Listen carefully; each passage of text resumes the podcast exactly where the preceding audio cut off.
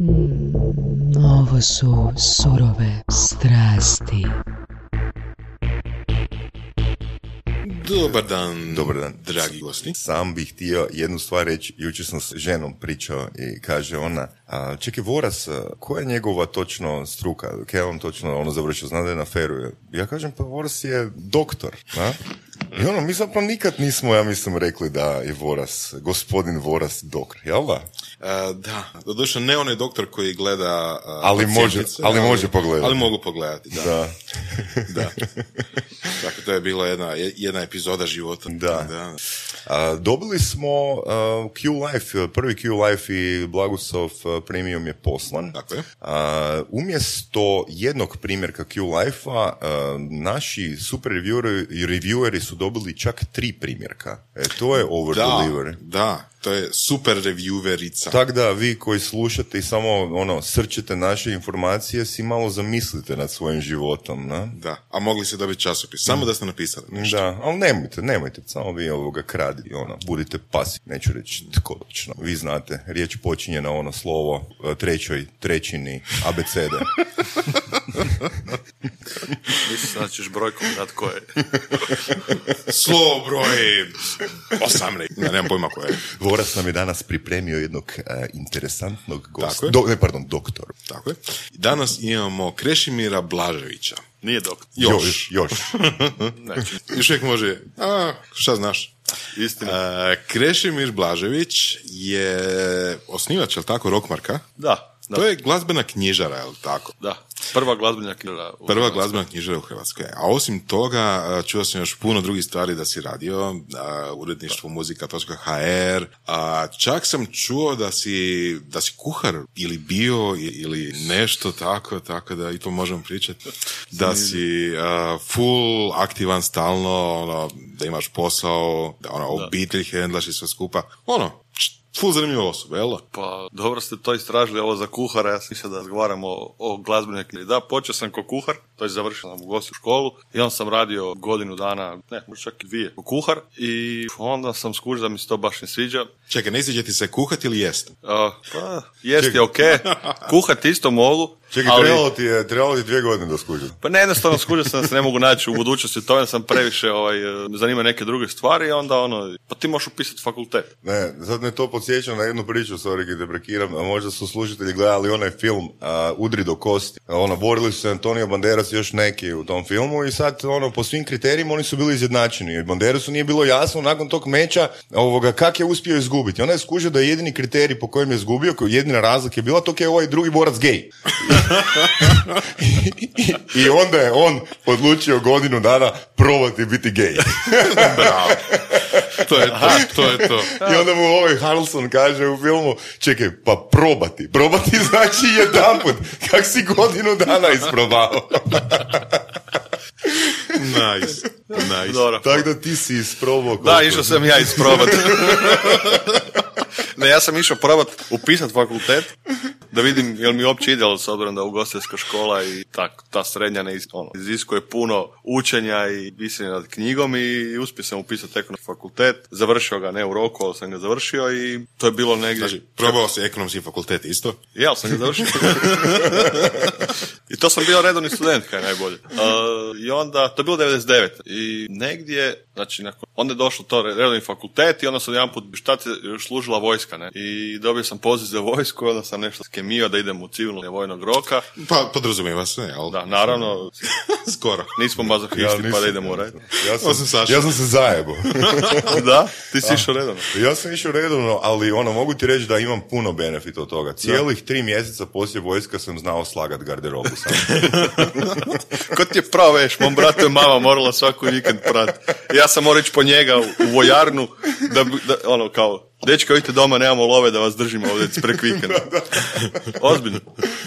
I onda smo, kad sam krenuo tu vojsku, negdje dvije i dvije tisućite, ne? I civilno služenje vojnog roka, bio sam konobar u staračkom domu, za šankom, jer su vidjeli da sam završio za kuhara i...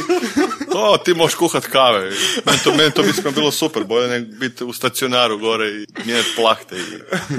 I, čekaj, je li to bio ono, jel, kao e, ali, razlog? Šta? Da, šta? Da, da ne nastaviš kuhanje. Ne.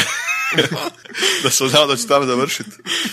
I tamo sam upoznao u principu Igora koji je tad taman sa svojim frendovima, mi smo svi iz Novog Zagreba, Uh, uh, zakupili su domenu muzika.hr. Tad je taman, to je bilo znači dvije tisuće prva mm. kad je krećao taj internet, svi smo znali još tamo, nama je to bilo u principu svi Napster, Winamp, skidanje nekako muzike, najbitnija stvar. Uh, možeš kupiti karte za koncert. Uh, sjeća se da je, da je moj brat tad kupio uh, nama karte za koncert U dva. Aha. Biste, pazite kako to je ispalo genijalno. On je kupio i poslao je mail ženski tamo u Štat Hale. Uh, znači, imali su U dva dva koncerta od Štat Hale. To vam je rasprodano bilo odmah. Aha. On ih je uspio kupiti online tad negdje u to vrijeme, negdje dvije tisuće devet. Da. I reći da će doći naša ujna koja živi u Beću po karte i ona je došla i karte su bile tajne i nisu mogli raditi. Ovaj internet je super. ono, ali, pa, znači, to je bio pedeset šest ka, ono, jedan se spojiš, ono, zujanje, ono, nevjerojatna spika, ne, i to, tad je meni taj, nama je taj internet, ono, jedan put, ok, ono, više nema prženja ce de a, to je, tad je još bilo to snimanje, one, kupovanje, ne, nevjerojatno, ono, ono, spojiš se na veći, čekaš cijelu noć da skineš Snapstera, ono, daš ako padaju, ono. I gledaj, tad sam upoznao Igora koji taman s ekipom muzika.hr domenu kupio na, na Carnetu i ono, bilo nevjerojatno kako ste uspjeli opće domenu dobiti muzika. I ono, kao, rekli smo, hoćemo baviti muziku, pokrenuli su udrugu, ja sam se uključio odmah na, na početku, prvi moj članak je bio o U dva, Aha. Uh, taman je nešto tad izašlo, napisao i tak sam se uključio i tad je krenula, ono, principu opće sam razmišljao da ću se baviti nešto vezano muziku, novinarstvo i internet, tata mi je cijele devedesete nama govorio doma, ajmo kupiti kompjuter, mi smo ne kompjuter, mi smo ono, dečki vani, Aha. i, i odjedanput trebamo kompjuter, ono, podat kompjuter, niš kaj trebaš, ono, ono, dođeš tamo, dajte nam kompjuter koji se može spojiti na internet. I sad to zvuči smiješno svima, ali to je tako bilo tad. Ne? I počela je ta muzika ha er i sve volonterski, ono, prek dana naravno, teško spanje na internet, čekaš za ono, koliko je, deset sati bilo da, sati da padne, bilo, da, da, da, da. da se oslobode linije, da bude jeftinije, da s ti možeš po ono, ha te em el u slažeš vijesti, dižeš slike, pišeš, pa onda viža neka greška, pa joj, sad se ponovo spoji, uploadat, ono, drama. Uglavnom, to je bilo onak tak i onda, onda je ja. uletio i skoro i Capan, tvoj kolega sa mm-hmm. Fera, koji je bio programer i sjećam se prvog razgovora s njim. Igor ga je našao nekog Sfera i rekao je daj nazovi uh, Capana, uh, on je programer, on će slo- početi raditi na novoj muzici i dogovorite se oko svega, s obzirom ti to ono kao uređuješ, vodiš i preuzeo je, rekao ok, nema problema i sjećam se da sam tad se kupovalo onoj bonovi kartice. Kupio sam karticu od pedeset kuna, kao novu to, ono, zaradio sam student nešto strane i kao ono, i rekao ok, sad ću to, ono, to će mi trajati, ja sam s Capanom pričao tih pedeset kuna, kako je to bilo i potrošio, ono, on me ok, meni objašnjavao kako će on isprogramirati, šta ćemo napraviti, a meni ništa, ono, programer ti objašnjava, ono, tebi koji znaš se spojiti internet, šta se radi u ha te em el u, kako ovo, kako ono, i rekao, ok, vi da će se s Capanom morati dugo dru- družiti, ali bez telefona. I tako je nekako to se krenulo, a za vrijeme faksa sam još radio cijelo vrijeme u Vrigliju, u Žvakaći Orbit. Aha. Radio sam ko nepređivač, prodaje merch uh-huh. po terenu i slažeš... Uh, je to traveling sales?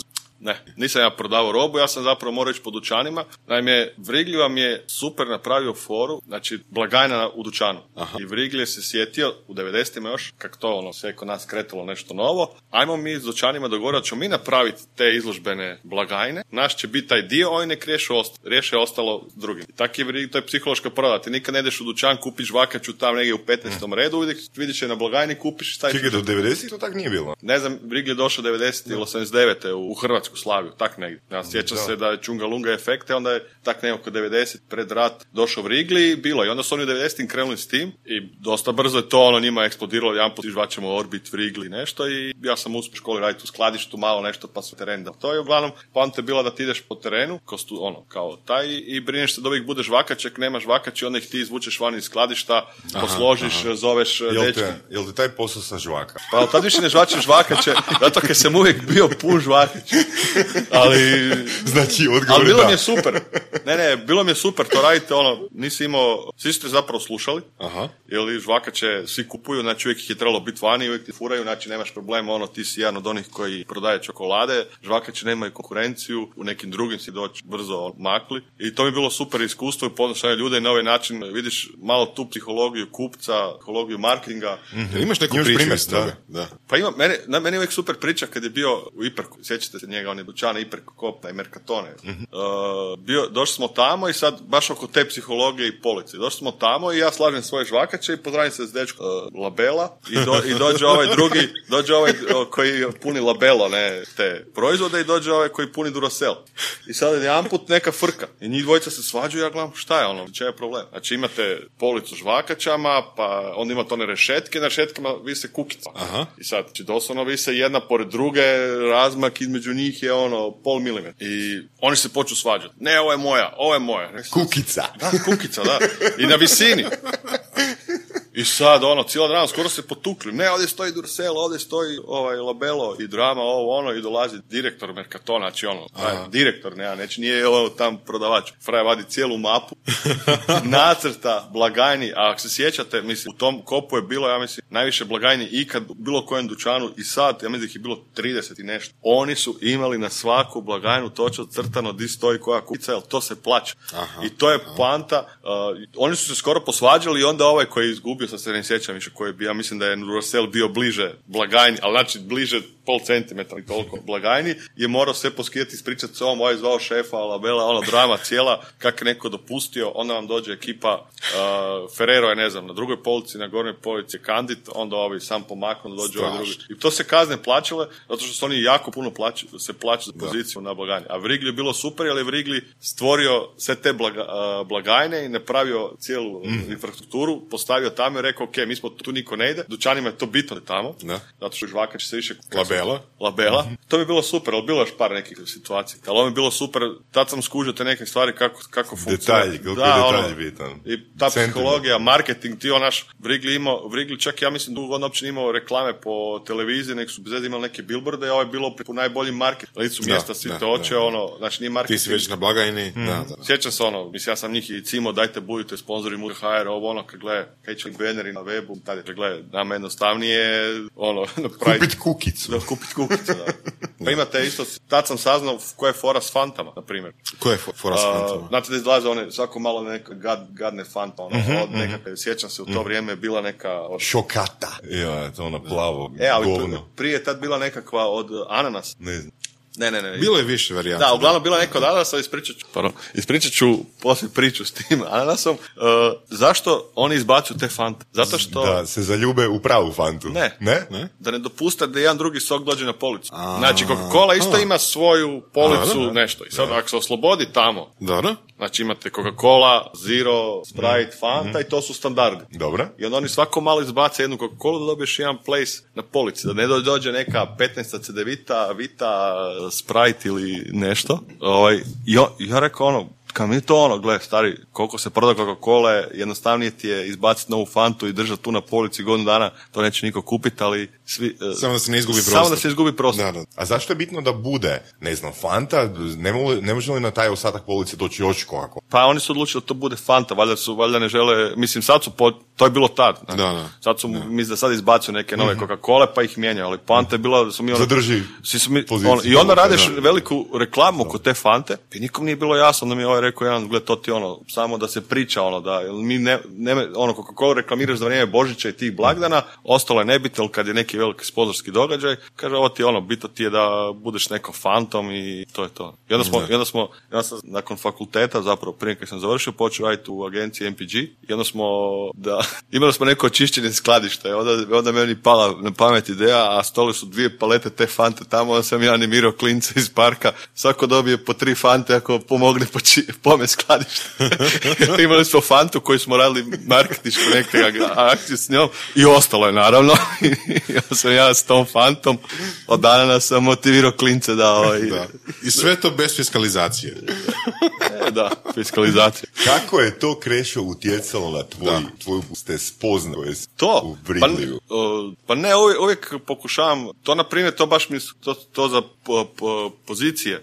To ti ono, mi sad imam dućan, ne? I onda skužiš te neke stvari poslije, ono, zašto je bitno to tu, znači sad imamo na primjer Elvis Presley upaljač u dućanu, to, to na, ili trzalice za gitaru, mm-hmm. znači to, to su trzalice, ok, gitaristi sviraju, ali poanta na trzalicima je Lemmy Kilmister iz Motorheada, Iron Maiden, nešto. I samo će čovjek koji svira gitaru doći u dućan, daj mi gitaru, daj mi trzalicu. Mm-hmm. A ti ako voliš Iron Maiden, ti kad je vidiš, evo moram imati. Mm-hmm. I mi smo to stavili, ono tam ti stoji pred nosom i ekipa dođe, is, Floyd, e, pa to mi najdraže, a nikad gitaru nije primi ruke, ali kupiš si trzalicu da imaš. Isto upaljač. Kad ekipa vidi ono Burning Love upaljač od Elvis Presley original, ono, a da, to moram imati, naš, ono, a ne puš, ja ga poklanjam, ono, ekipi dat kefora, ono. No, e, no. Imam, naprimjer, to, to su te neke, koje ne znam, mi došle same ovak, da nisam tad doživio i skužio. Isto u em pe ge u kad sam radio, tamo sam vodio neke projekte po terenu i onda skužiš kako funkcionira taj market, event market na terenu, kako, ono, na koji način da ne budeš uh, agresivan prema kupcima, da im nešto uvališ. Ha, šta smo, e, i, znaš koje je bilo super? Imali smo tigrove, u, radili smo za Mercatona u slučaju nakon toga i Mercatona se angažirao da radimo za njih uh, uh, neki event, ne? Zapravo četiri eventa godišnje, četiri godišnja doba. Imali, tad je bio popularan, ako se sjećate, onaj Cageball. Sjećate Nike reklame. I onda smo, uh, onda je direktoru uh, Joe Bašić, on sad radi, oni sad rade ultra, znate, po medijima. Pala pamet, ajde napraviti Cageball. Kako Cageball? Onda i onda smo mi u Mercatoneu, oni su napravili metalnu konstrukciju, znači našli smo čovjeka, Cageballa smo stali tamo i meni dalje je bilo kako ćemo mi dovući ljude, ne? Klinci se svi pokači, ono, igraš nogomet u Cageball. I to je bilo nevjerojatno. To ja sam mislio, mi ćemo to ono odraditi u dva, ja sam bio dva ujutro tamo dok ovi nisu odigrali finale. I onda smo sljedeće radili kao oktober, uh, ne, sljedeće je bilo neki gaming, igranje Nintendo. Da. Ali to nije dovoljno, ne? I onda smo dofurali one tigrove iz Križevaca, onaj frajak ima sibirski tigrove. Aha, da, da, da. I onih da, da, da. renta, u principu, za evente. Renta tigar. Da, i onda smo uzeli kavez, stavili smo velikog tigra ispred Mercatona, a unutra su bila dva mala s kojima su ljudi slikali. Aha. I sad sreće imali smo jednog od dečki koji je radio prek studenta, su bile, dvojica su bili veterinari, pa su oni znali sa životinja, pa su oni u principu, ti dođeš, on ga primi i ti se slikaš. I onda je došao taj čovjek iz Križevaca do furu tigra ovog velikog i ta dva mala je rekao, ko je glavni, ja rekao, ja vodim kao event, ok, evo ti ključ od kaveza, ti se briniš za tigra. Molim? I ode. Ja rekao, kaj ovo? Pa ne, stećete ništa, samo ono, stavi nekog tu da ga ljudi ne draguju, ali ne, on ti ono, spava, ne. Da. I ja onak, jednu kozu kročiti, da, krotite tigra. Znači, čisto me zanima onak vezano na pedesetu epizodu s copywritingima, jer se tigar možda zvao Rex. Ili Mici. I uglavnom, i, to je bilo ono super, ono, spika, ono, kuš kako navući ljudi u Mercatone, znači ono, samo kažeš slikanje s tigrovima. Niko ne, ne vjeruješ i kad dođeš tamo vidiš da je red i klinci se slikaju, naravno, mi smo još printali te slike odmah u nekom lijepom Mercatone i bojama, ovo, ono, to je bilo ono super, ono, jednostavno, žao mi tih tigrov, to su bili mali tigrići, imali su tri četiri mjeseca uplašeni, valjda su me petnaest puta, ono, posrali, izgrebali, jer su uplašeni, oni su, ono, tresu. Ovaj veliki je samo spavao i na večer bi došao ovaj gospodin i zapravo, tad sam skužio da te tigrove jedno ne smiješ oko njih biti, uznemiravati kad jedu. Onda Aha. su agresivni, taj, bar i kao ti njegovi, a ovo drugo oni su ono, kaže, meni su srušili par puta ogradu, njih dvojica se pošoraju, sruše ogradu i odu u njivu. I oni uopće ne skuže da je pred njima ono, sve otvoreno. I ono, je niš, ja sam dođem štapom ih potjeram natrag, oni uđu unutra dignu ogradu, ja rekao, da je zamisli ono da, da si na vikendici nije tamo, Križevac jedan put i tigravi u šeću dvorište. Oni su se zaigrali. Znači, kad će u Rockmarku biti tigrova? Pa ono, možda, pa možda za deset godina. Sad slavimo devet godina, pa za deset. I uglavnom i tak neke stvari skužiš, ono, se vodi, onda, onda sam odlučio o, u em pe ge u nakon godinu dana kad sam tam radio, to je bilo pred kraj fakulteta, ja sam malo sve produžio, išlo mi dobro fakultet, pa rekao, mogu ja to malo i onda zadnja dva ispita daješ tri godine, kako to već ide, i onda sam odlučio ovaj, dati otkaz da završim fakultet. I onda sam diplomirao. Sitno. Stote. Pet stote. I onda sam počeo raditi u firmi, objavio sam se na oglas neki firmi koja bavi, organizira nagrade za, da se Kropak se zove nagrada, znači za najbolji dizajn uh, proizvoda i Aha, tih stvari. Pakiranje. Da, još izdaju neke časopise no. i ono kao da počnem tamo raditi, ali sam radio nekak pol godine do godinu dana maksimalno. Napravili smo neka dva, tri eventa, konferencije i takve stvari i onda još i te nagrade no. i to je bilo zanimljivo iskustvo, ponašte neke ljude, uopće ne doživljavaš ko u bocu, na primjer, da je to nekakav, da to, to zaslužuje nagradu zato što ima ruka kako će se primiti, ko ona fanta sad, no. sad smo. Da to ljudi obraćaju pažnju na to u smislu, ti, ti primijetiš misliš ovako, ali da Dobar. ljudi to gledaju, znaš, ono, ko se bavi s tim ili koji je u toj nekoj proizvodnji ili u tim proizvodima, viš kako je ova flaša ima dobar, ne znam, tač, naljepnica nije skliska, naljepnica ovako. Na to obraćaju pažnju da su to neke stvari koje su bitne i koje daju proizvodu dodatnu vrijednost. Ili, ne znam, tad, tad je bila ona super uh, Kroati, zvala ili tak nekako, počeli raditi nekakve proizvod Hrvatske i doslovno ti čim vidiš onu, one njihove suhe uh,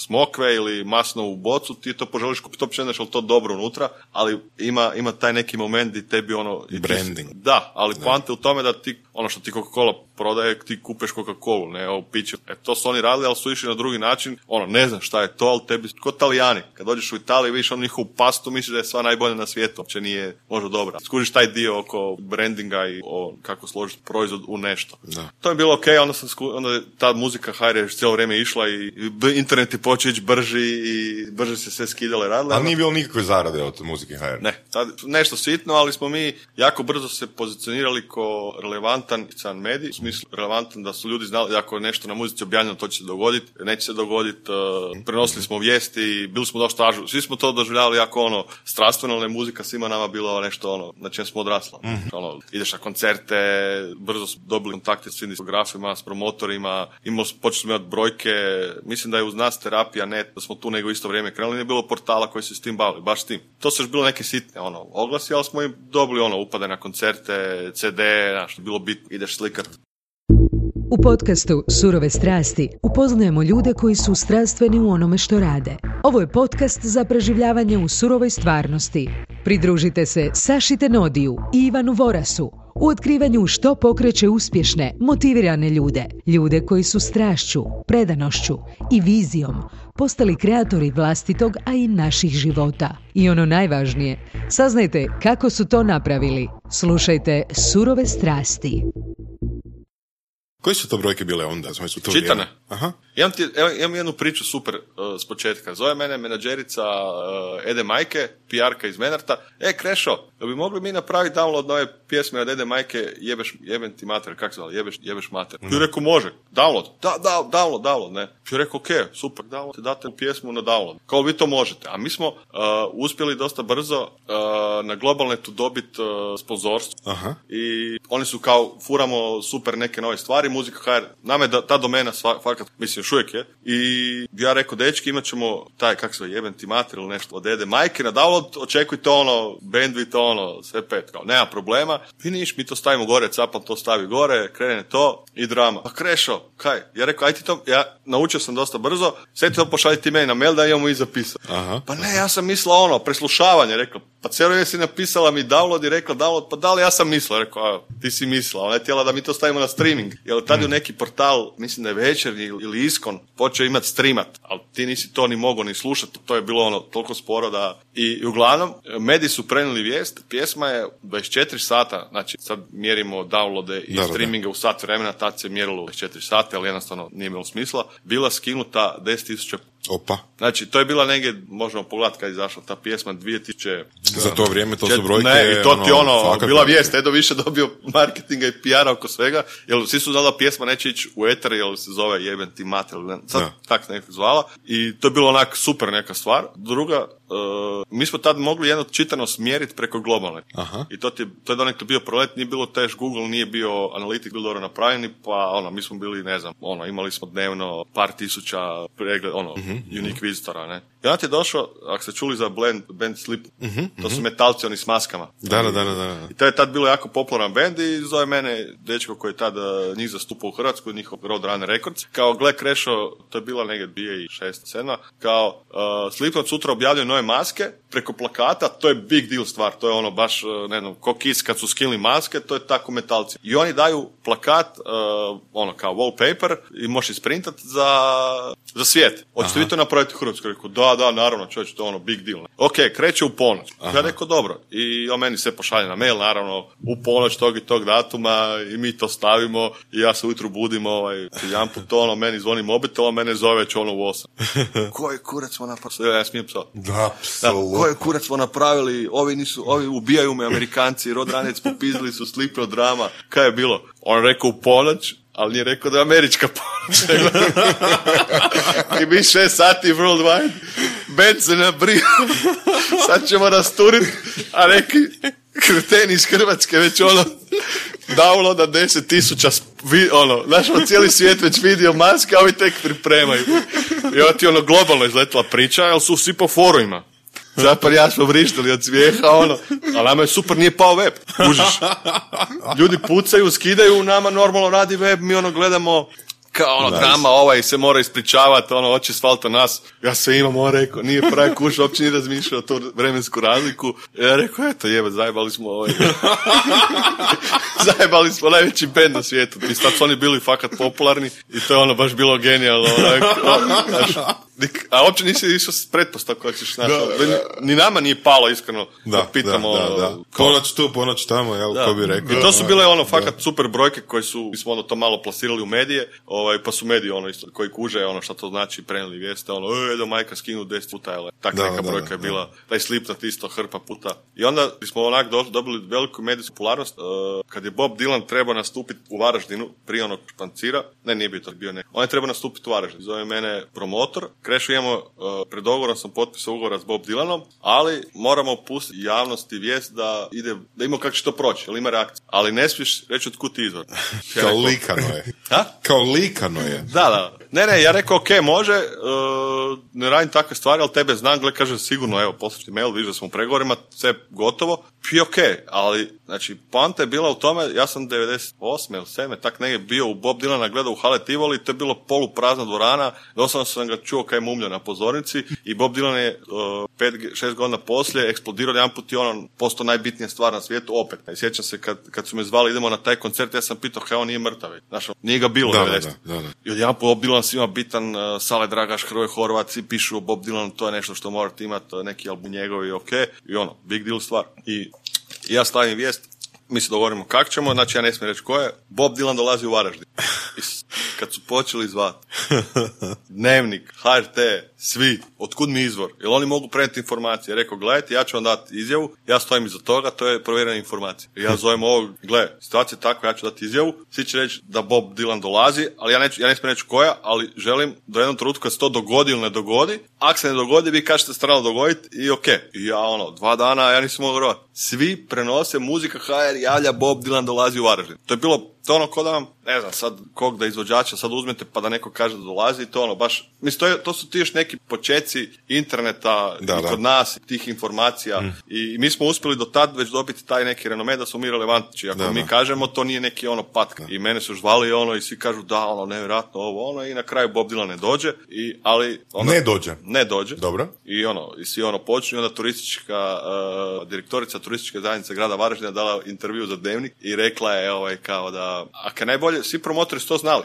da, da je to postoji mogućnost, jer svi su ga ganjali ne? Ali bila poanta nije Zagreb nego je Varaždin, da. To je ono još big deal mm. I ona daje izjavu i kaže da, ono, da, da su bile istine i ja rekao ono i onda smo tu dobili takav plus da od više niko ona nije pitao oko nekih jeste ovakvi jeste onakvi i to je bilo tad, sjećam se te vijesti pre, prenesena ono da, da. Svim živima, mislim da je ona imala skoro ne znam, pedeset tisuća pregleda, ono baš ono big deal stvari, to nam je onak bilo ono zadovoljštino, ono kao ono pokazali smo da, da možemo utjecati.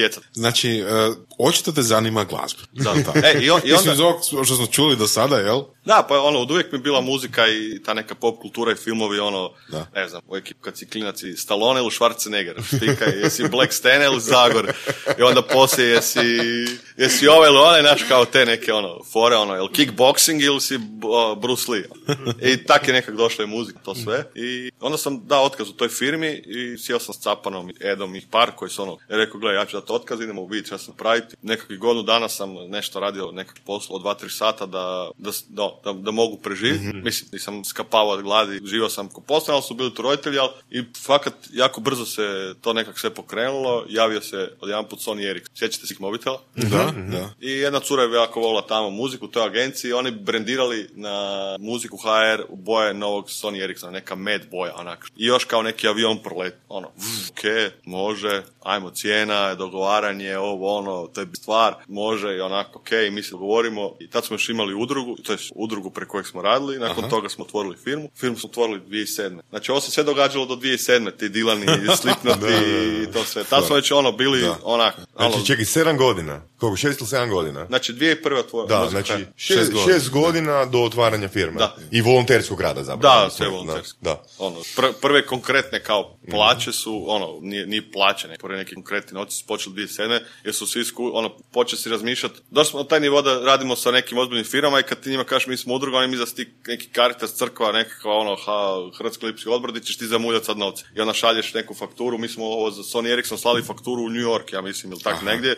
I onda se ti njima, oni tam gledaju, nema L T D, nema D O, nema ništa, nego neka udruga, uh, nema P D E, našao nekako. Ja tu skuš da moraš jednostavno se, tad nije bilo ovih super nekih poticaja, nego ono jednostavno firmu. I to je bilo onak, taj Sony Ericsson je bio ono catch, oni su se čak još hvalili globalno kako su uspjeli u Hrvatskoj jednu najpopularniju, najplaćeniju, specijaliziranu aha, stranicu aha. Muzika H R, baš mi ženska poslala prezentaciju, ona je, to nije bio isto uspjeh jer ona kao uspjela da, to napraviti i mi smo to ono zaradili te, ono, te prve novce konkretne, otvorili firmu, dvije tisuće sedme to krenulo i onda je kao ono, se ras i ras, onda je brzo došla i ta kriza neka, pa onda malo padneš, pa ali ustraješ, imaš ne, uvijek nađeš, kad radiš nešto što voliš, uvijek, a i kad, si, kad radiš za sebe, uvijek pokušavaš nađeš rješenja kak da, ne da preživiš, ali da nađeš rješenje da ideš dalje, da te nešto ne zaustavi. Onda nađeš uvijek nešto, sad bi mogli ovo, znaš ono. Na primjer? Pa ne znam, znaš ono, krenula je ta kriza. Ajde sjeti jedne situacije, ono, kad je bilo ono, je li bilo kad na rubu odustajanja? Jesi imao kad, ono, isto, pa najpametnije bi mi bilo da... Ja ne znam, meni, me, ono, svi su, svi su bili u čudu kad sam ja dao otkaz i bio podstanar, ok, roditelji su bili tu u Zagrebu, tu, znaš ono, ja moram plaćati račun, nije, nije mi niko plaća račun, ja idem sad u to.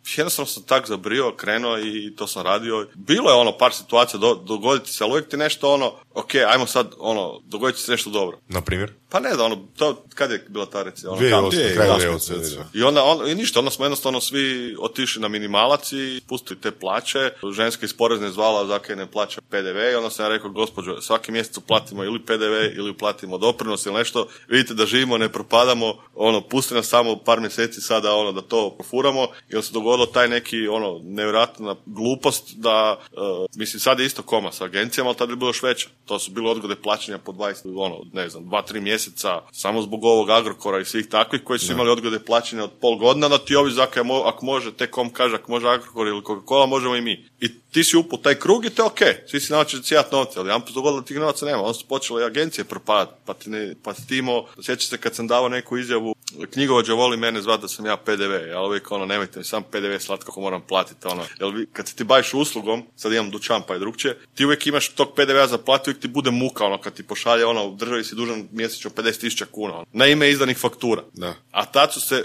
tad se P D V plaćao na ime izdanih faktura, da, znači mi izdamo fakture da. Za nešto što ćemo naplatiti četiri mjeseca. Da. I to nam bio problem, onda kad ženska došla, ja mislim, s H R T-a i pitala, kad, kad su ovi uveli, ono, da plaćaš P D V po naplaćenom, da.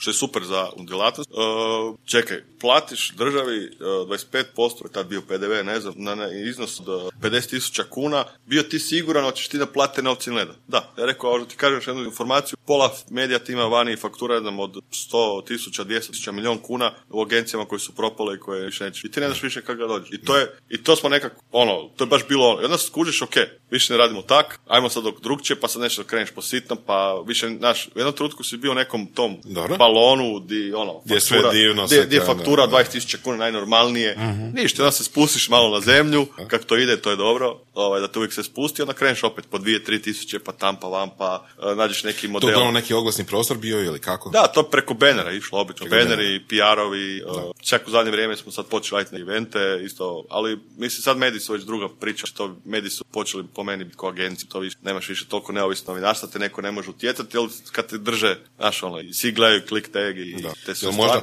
možda dobro bilo to što je a, došla kriza, pa odjednom nije bilo velikih naručitelja, pa se moralo diversificirati, otići prema više manjih. Ja mislim da, gled, mislim za neovisno smjenje. Ja mislim da se za, kad, kad ulete takve krize, recesije, za svako ko se pametno početka postavi dobre temelje firme, ne razmišlja megalomanski, to, to je tad bilo to vrijeme, ono, svi, svi ćemo zaraditi milion, sad će doći milion, svi gledaju neki milion. Tako će nestati odmah, jer oni nemaju posloženu dobro firmu. Ako ti imaš dobro posloženu firmu i način razmišljanja i poslovanja, to je dobro, ali se napravi selekcija. I je, dobro. Niko ne kuži kako se radi selekcija. Ovi koji ne valje, koji upiraju, oni nestanu brzo i raščisti se i štiće... Čisto onak, da, da, da probamo, ako nije prekompleksno pitanje, što bi za tebe značilo dobro posložena firma? Pa dobro, znači, moraš imati cilj, ideju koju želiš napraviti i koji, i koji su sad tvoji uh, načini kako do toga. Znači, ja sad, sad ću se malo prebaciti na Rockmark, jer to sam, Rockmark sam, Rockmark sam ima devet godina, uh, bili smo u tom prostoru u Berislaviću, trinaestoj dole u podrumu, to je od, od, od taj prostor sam našao, ono, to je bila vinoteka, od moje prijateljice tata je to vodio,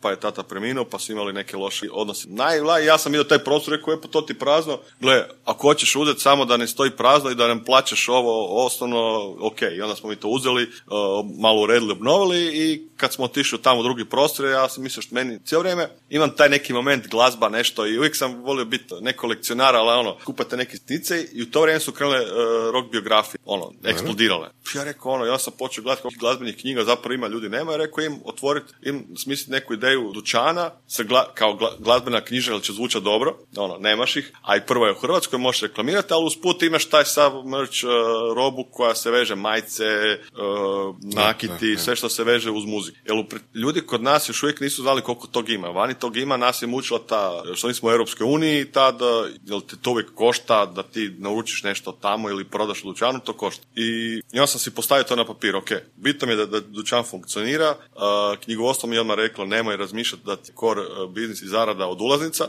jer to je mala provizija, tebi je bitno preko ulaznica dovući ljude kod tebe, mm-hmm. da ti dolaze i onda da zapamte. I doći će knjige, ja znam da ljudi koji kup knjige nema puno, ali ja idem ciljano. Dobro. Ja idem na ljude koji su strastveni oko muzike, oko filmova, oko nečega i na, na, njih, na njih ciljam. Jel to... Uh, jel... Mislim, ciljam. Glavno da se njima obraćam. Jel, ta, ja, kad, ja kad sam došao u Beč ili u Rim ili gdje god prvi put, kad bi došao takav dućan, ja bi on, ok, ja moram ovo imat, ja moram ovo, ja moram ovo, na, i ono, jednostavno želiš imati nešto da si kupiš. Kod nas je došao pri par godina producent, to jest nije producent, nego studija, gdje je snimao, u el ej su snimali bendove. I frajer je kupovao majice kod nas na albumima koje je snimao uh, u svom studiju. I on kao, ja ga pita, kako to? Pa gledaj, moram imati neki suvenir iz Zagreba, nemam bolje nego ja sam snimio album, ne znam, Rage Against Machine, on ga je, ono, bio snimatelj.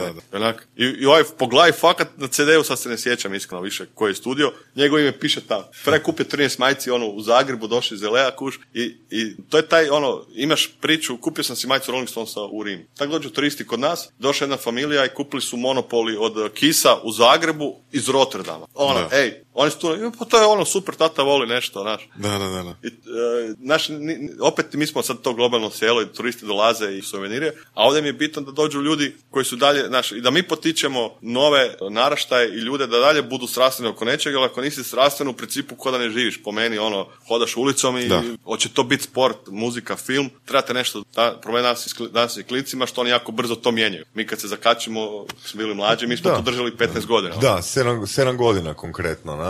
Ono, volonterskog rada.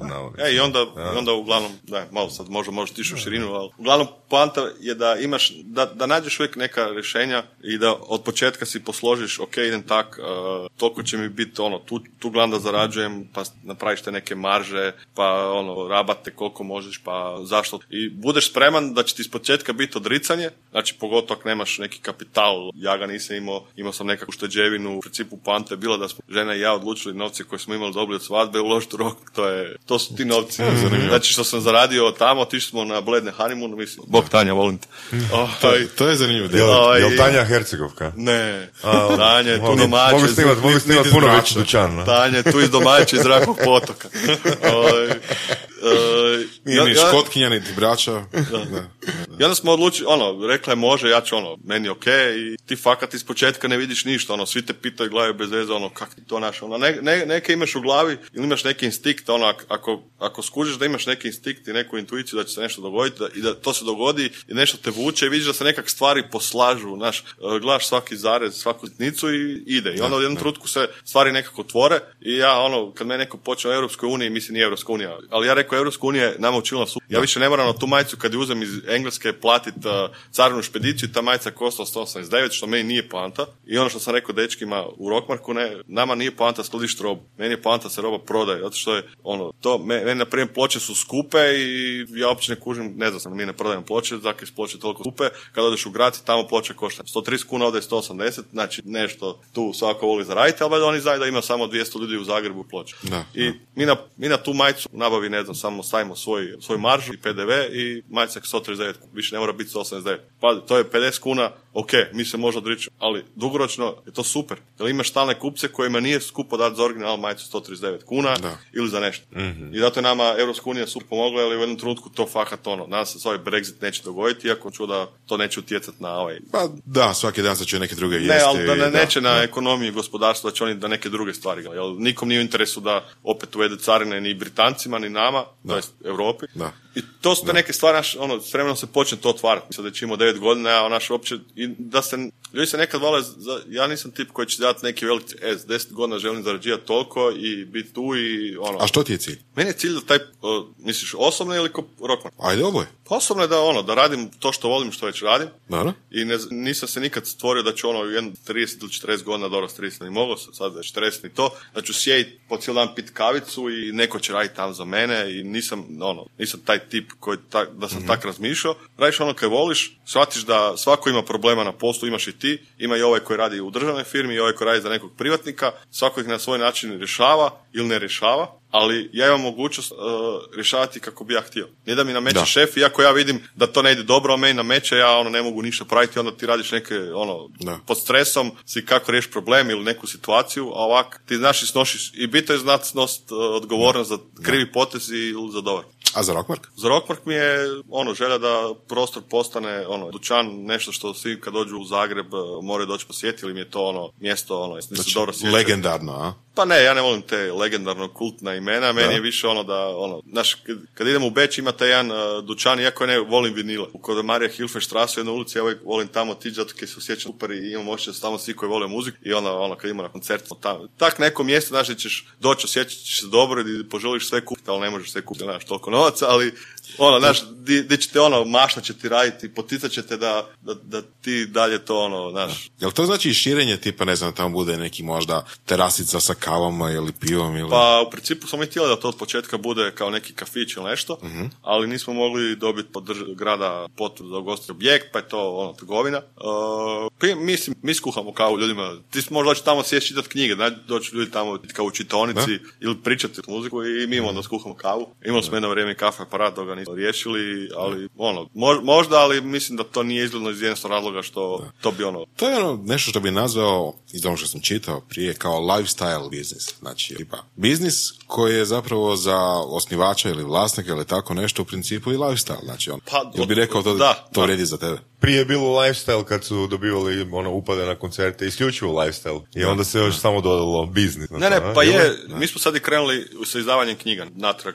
Prvo smo, ono, izdali smo Darsena Dedića Brod u boci. Knjiga nije bilo dvadeset osam godina već. To je najprodavanija knjiga poezije u bivšoj Jugoslaviji. Prodano osamdeset tisuća primjeraka. To je, to je prva knjiga Arsena Dedića ikad. Izdana, ja mislim, u osam, devet, ne, naše izdanje je bilo deveto. osamdeset osme izašlo zadnje i više ga nije bilo. Znači, to je u principu svaka, svaki dom u Jugoslaviji je imao tu knjigu. osamdeset tisuća primjeraka. To je bila neka službena brojka. O kojoj što strane, ne znam. I Arsen je bio kod nas na noći knjige godinu dana prije što je preminuo i ja sam i Mislav, on je bio isto izdavač, izdaje dvije, tri biografije. Nije rekao, gle Krešo, Brod u boci više nema. To je ono, knjiga koju smo svi imali, koju smo čitali, da ti razgovaraš s Arsenom, to je izašao. Ja sam ono, pitao Arsena, Arsen je bio kod nas na knjige, to je bilo krcato, baš ga ono, nevjerojatno i ja s njim pričam i on kaže, može, može, super, ajmo se to čuti tad, ok.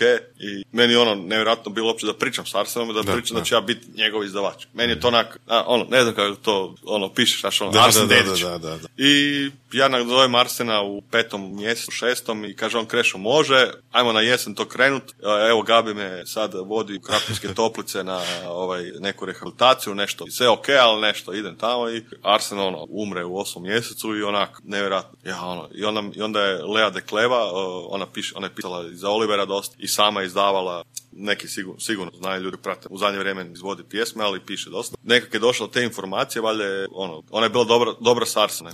Ona čula to i ja sam ono, ne, kolega je na, na, napisao super članak o Arsenu za ha er i ona je se meni javila, jer smo mi znali kao Krešo, ovo je genijalno, ovo nevjerojatno da Arsen ovo sad može pročitati, ovo je Gabi ovo vidjela, sve super, ja ono, da, baš je čovjek super napisao i onak je rekao, pa ono vidiš nevjerojatno, ja sam ono, baš ti o Brodu u boci, ma da, ok, i ja nju sretnem na nekom eventu i ona meni, ovaj, ajde dođe upoznat s Matijom, ja do Matije i ona pričala sam ti ovo ti Krešo, ovaj, on, on bi ti brod u boci, može, može, znači to je bilo nekad tri četiri mjeseca nakon smrti. Da, da. Kao može, može, nešto Arsen meni bio rekao, on tatu zove Arsen, kao može, može, nešto Arsen meni bio rekao, ajde sad ja ću pričati s Gabi pa se čujemo. Ovaj, nakon tjedan dana me zove Matija, ajde da se dogovorimo oko prava, oko svega i kaj se ne, Gabi je zastupa prava, može i petom mjesec sljedeće godine, znači nekako četiri mjeseca cool. Izdamo brod u boci i njima je toliko bilo to, meni je bilo super što su Matija i Gabi uh, toliko to doživjeli uh, da, da. lijepo i što smo mi uspjeli napraviti od toga da to nije nešto, ono, neka spektakl, nego smo napravili u knjižari, njima je to bilo super što imaju, oni su ipak iz malo ove ozbiljnije glazbe, njihove sve promocije su vezane uz neka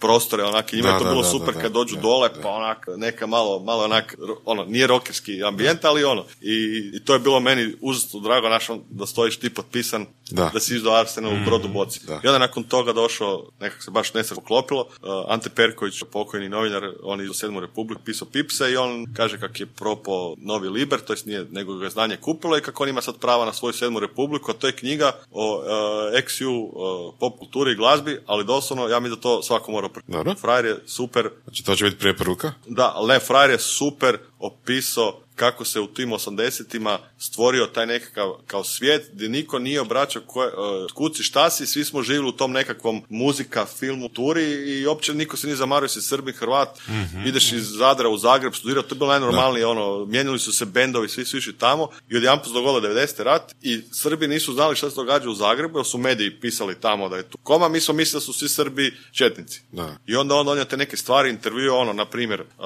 niko nije znao da u Srbiji je u devedeset prve devedeset druge Uh, išao, znači nisu htjeli puštati uh, uopće izjave uh, bendova koji su govorili protiv rata i Miloševića. I onda su oni iznajmili kamion ili autobus, Party Breakersi, E K V, Splina Kičme i uh, Elektri Orgazam. Išli su po Beogradu i pjevali su pjesme protiv rata u Hrvatskoj i u Bosni. I to niko nije znao. Niko, niko to nije pisao. To ima i zapisi, znači na YouTube. Zanimljiv. Ramba Amadeus je došao na R T B. Uh, Baby Doll je trebala primiti neku nagradu i on došao, gađate, ne znam, je li rekao Tuzlu i Vukovar ili Dubrovnik i Vukovar ili tak nešto, jebema mater. U eteru, znači to je kod da nekom H T V-u kaže sad oni to napravili iz prede iz druge. E K V su to radili isto u eteru. To niko nije znao. A Srbi su imali informaciju da pjevač Indeksa, Davorin Popadić, u sarajevskom uh, ovom, Zoškom vrtu tigrove i laove hrani četnicima.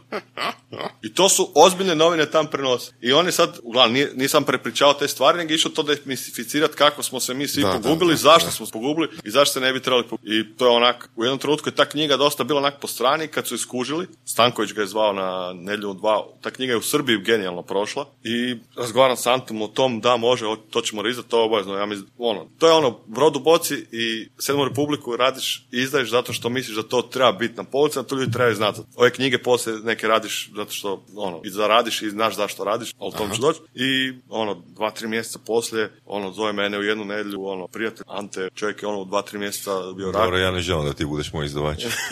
I onak, to mi je bilo, ono, baš koma i onda isto nekak došla informacija do njegove supruge i rekla da ona hoće stvari nastave izdavati od Ante, ono, razgovarali smo i skužili smo se odmah i ideli smo u Sedmu Republiku, onda sam ja zvao Rundeka i Dubravka, Rundeka, Darka aha, Rundeka aha. i Dubravka iz Pipsa da napišu posjetu, jer Ante je napisao biografiju od Pipsa, to je prva biografija uopće izdana na ovim prostorima, u Hrvatskoj, na ovim prostorima, nakon, ovaj, i još je bio, kad je bed bio, ono, full mlad i sedme izašla, i Rundeka je napisao njegovu biografiju da mu napišu posjetu, knjigu i naravno, oko te knjige su se svi angažirali da nisam morao ništa žica tražiti, jer svima je bilo bitno zato što Ante, Ante su svi volili i on je bio takav lik. Zanim. I onda je Dubravko rekao, ovaj, pa dajmo mi ono, mi već te Pipse neko vrijeme hoćemo, a oni su Pipse rasprodali dosta brzo. Mi te Pipse hoćemo ponovo izdat. E, samo jedna stvar kod, e, na primjer, kod Sedme Republike, mi smo, znači, Emil Tedeski iz Atlantika, kad je čuo smo to izdali, Fraj mi je poslao osobni mail i odmah je, i odmah je kupio sto knjiga. Da? Da. Rekao je to, svaki njegov prijatelj mora imati tu knjigu na polici. Ja nisam mogu vratiti, rekao, ono, ok, mm. Fraj nije tražio nikakav popust, tako da, ono, niti pitao, sam je, re, sam je rekao, dolazimo po sto knjiga. I to on osobno, znači, ono, ok,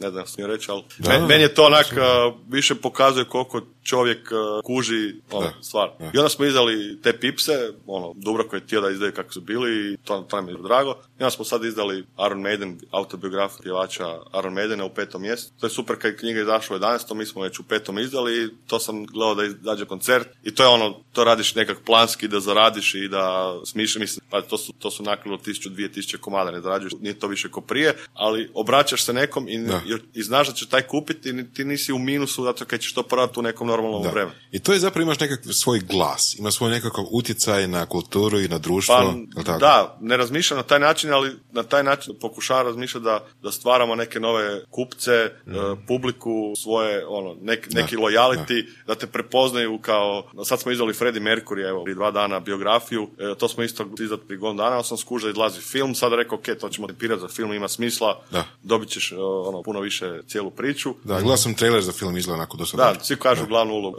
Maleka da je super odradio, film tak tak, ali da, da. ovi Britanci ugledali screening napred. I... Recimo, ovaj, uh, rekao si, imaš, mislim, spomenuo si tijekom, tijekom razgovora da imaš puno kontakata sa dosta poznatim uh, ljudima koji su nekako kod nas i glazbenici i nekako ono, i, i u javnosti da. poznati ili tako nešto. Um, rijetko koji gost baš imamo da tako ima, ima, okay. ima i održava kontakte, recimo. Niko nije pričao sa Astrom Dedićem, da, da. Gabi Novak i sve to skupa. Um, kako bi, recimo, opisao možda taj nekakav krug ljudi ili poznanstava? Pa ja imam, uh, ne znam, ja gledam da sam sa svima ok, da idem nekako iskreno i da nemam, uh, pogotovo prema njima. Znači, ti moraš shvatiti uh, u poslu, ajmo navodno, koje zvijezde. Okay. Znači, ne trebaju oni nekad mene, ja bi možda trebao njih. Ti se prema njima postaviš kao da, ne da, ne da ih staviš na neko prijestolje, ali ono, ja ne dolazim, e, gledaj, ću ti knjigu, da, ono, ti sad moraš sam. Gledaj, ja bi volio za tvoju knjigu, ti si bitan, tvoje riječi su bitne, nije bitno to koji izdavač, nego ono, bitno to što ti kažeš. Ako se tak postaviš, i pogotovo ako oni vide da ti njih cijeniš i postoješ, njihov rad, i da kužiš to što radi. Znači, ja ne slušam ove hopere danas, trepere, kak se zove, ali nevjerojatno ono, oni su zahvatili i pošteni to što rade i fakat to super. I razgovaram sam s, ne, ne, s nekim od njih da nešto napravimo, i, ali, uh, ali oni, oni kuže da ja imam, ba, nadam, da imam taj pristup da, da cijenim to što radim. I tako isto i Arsen, ono, on me mogao otkatati kaj ti mali hoćeš meni, ali valjda je on skužio da, da on je vidio po toj knjižari kak je to napravljeno, da se to fakat brineš, da okay. to nije ono. I ono, takim pristupiš. A muzičari, uh, i druga stvar koja je dosta, ako ti ješ raditi intervju sa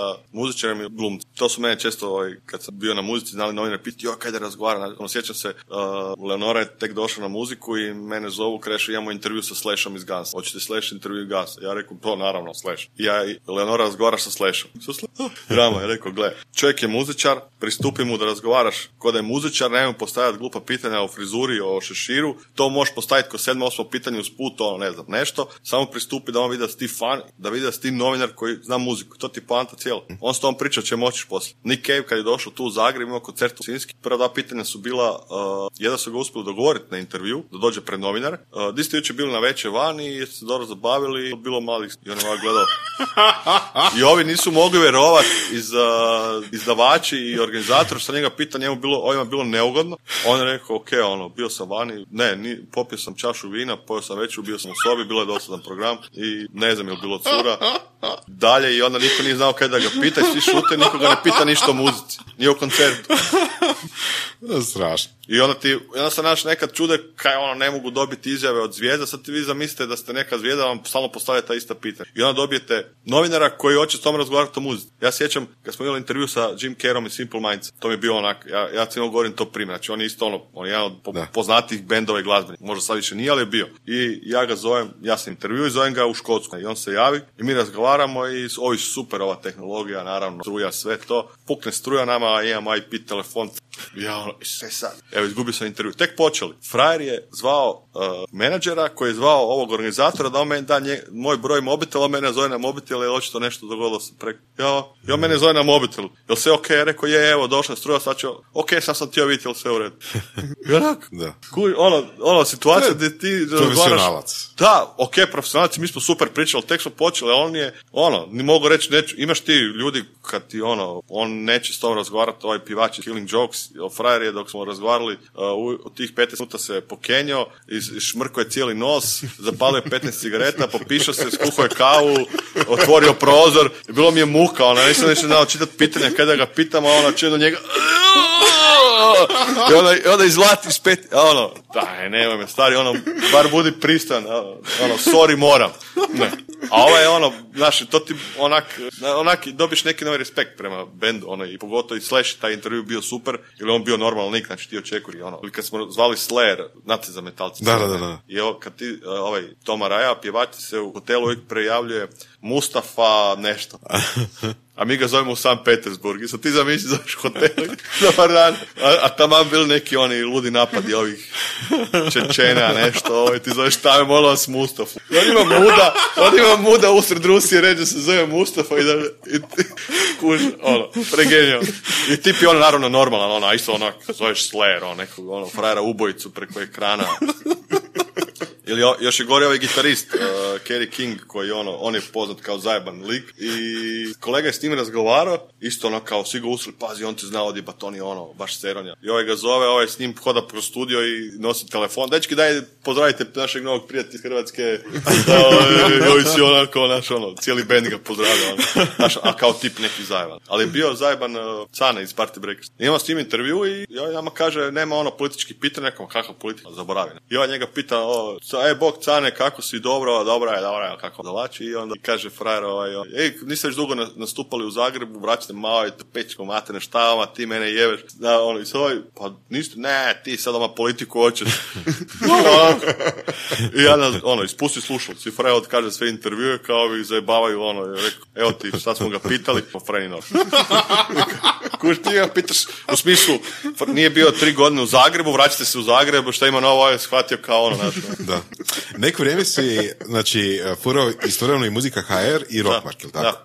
Kako je to bilo, ono, ba, u zadnje vrijeme teško, ono, vodiš dvije firme, to su dvije različite objekta i drugčije poslovanje, ovo je dućan. Mislim, u oba, u oba dvoje kreneš, uh, nije da sam ja radi, vodio dućan ili neko poslovanje i znam otprilike kako firme funkcioniraju, muzike, ne. I onda skuš da ono, jedan se više ne možeš, ono, nisi, nisi, ono, kreativan, niti imaš ideja, nisam ja neki super umjetnik ili nešto u tom smislu kreativan. Dolazi ideje, počneš odrađivati samo posao, sve ti bude tlaka i onda skužiš da više ne možeš. Jednostavno su oba dvije stvari da, toliko narasle da, da se ne možeš posvje, posvetiti više. A tipa čarobna riječ delegacija? A, ne. Ne? Ma ne, ne, ne, ne, nisam, uglavnom, šest, muziku, muziku H R sam furao šesnaest godina. I to ono što sam rekao na početku, da mediji su se počeli. Aha. I ja sam već unaprijed znao kako će izgledati svaki razgovor o koncerta, šta me šta trebamo, šta se događa, već mi to bilo prežvakano i svi, sve to mi već onak bilo, šesnaest godina sam radio i onda sam imao neku tu operaciju koljena prije dana i shvatio sam, a ono što je bitno da čovjek brzo shvati da ti nisi to, ta firma. Aha. Nije firma, uh, Apple nije Steve Jobs, iako to si nekak, Apple je Apple, Steve Jobs, Steve Jobs. I onda se ja nekak se, pa okej, okay, pa ja ne znam, iako sam ja tu od početka, je to neka drama, muzika je dalje, muzika je neko drugo biće, do, neke nove ideje, ono, okej, okay, ono, naćemo da, način, da. Mislim, ne, ne, ne mislim sad da sam, ono, dakle, ja da će sve propast, budemo nekak riješili te odnose i okej. Okay. A Rockmark mi, ono, tek je kretalo, zanima me ovo, neke nove stvari, znaš, ono, ono, imaš super situaciju, naručujemo robu za Božić, jedanput dođu, uh, oni, pade mantili za doma, sa bendovima. I ono, ne, šovat, ono, znaš, i mi kad smo to, na, Britanci su toliko toga imali naručbi da nisu stigli svima poslati istu isporuku, mi smo dobili dvanaest komada, ono, tipa, Rolling Stones, Kiss, ne znam, šta je bilo, aha. Maiden, sve smo prodali odmah. Ili dođu, i onda ta, iskužati takve stvari uzbuđuju. Onak, nešto samo događa, uvijek nešto i ovo s knjigama. Ne, ono, nekako ne. Me to više vuklo i jednostavno sam odlučio ono da, mislim, možda sam i mogao, ali bi sku, skužio da mi to jednostavno, da nikog nije dobro. Posl, jedan i drugi će posao možda stagnirati, ili, ili ću ja početi biti nadrkan i još više i naš ono... Da. Znači imao si dvije strasti i odlučio se za... Pa sve je to nekak muzika, ali ne. U jednom trenutku shvatiš da je to počne biti posao i... Koliko je kriterij novac, jel nije? Ne. Mislim, nema, nije, nijednoj strani nema toliko novca. Ovdje je možda sigurniji novac zato kad dućan pa imaš stalno neki cash flow pa se mm. ono, događa nešto i ovo, ovo ti zna biti ono, znaš, dovišiš o agencijama, o nekim odnosima i ono, isto ko ne znam, u I T-u nešto, nešto programiraš pet mjeseci, onda ono, ispostaviš račun pa ti radiš pet mjeseci pa ne znaš, znaš, ono, ovo je više drugčije ono, s novcima. Ne. I, a i donekle, što se tiče Rockmarka novci, znaš, ono, nešto stvaraš. Stvoriš tu knjigu, pa napraviš kolika je cijena, pa viš kada će se vratiti, pa aha. Moraš, znaš ono, ti staviš, sad prodaš oglas, ti stavi gore, i ok, oglas je gore. Da. Ti sad pustiš knjigu van. I svaki dan, na, dan tražiš novi način kako daš, pomakneš malo granicu da prodaš koji komad više. Mm-hmm. A da ne ispadneš, mm-hmm. ono lame, e, dijeli mi ovo uz, ne znam, sok i vodu. Ne. Nego ono, novi način, pa sad ono naše oglasi na internetu. E, tu je ono dosta bitno koje publici se obraća. Znači, publika Freddie Mercuryja nije nama na Snapchatu i to nisu klinci, iako da, da. Klinci jako vole Freddija i to nevjerojatno ovaj, da, ono, nama su cool. Sad mediji, mediji zovu i ono, meni isto iznenadi. Evo pitanje, čuo sam od par organizatora festivala i koncerata ili tako nešto, da imaju, um, kako bi rekao, staru publiku. Šta ti misliš o tome? Pa, stara publika je dobra tko ima novac.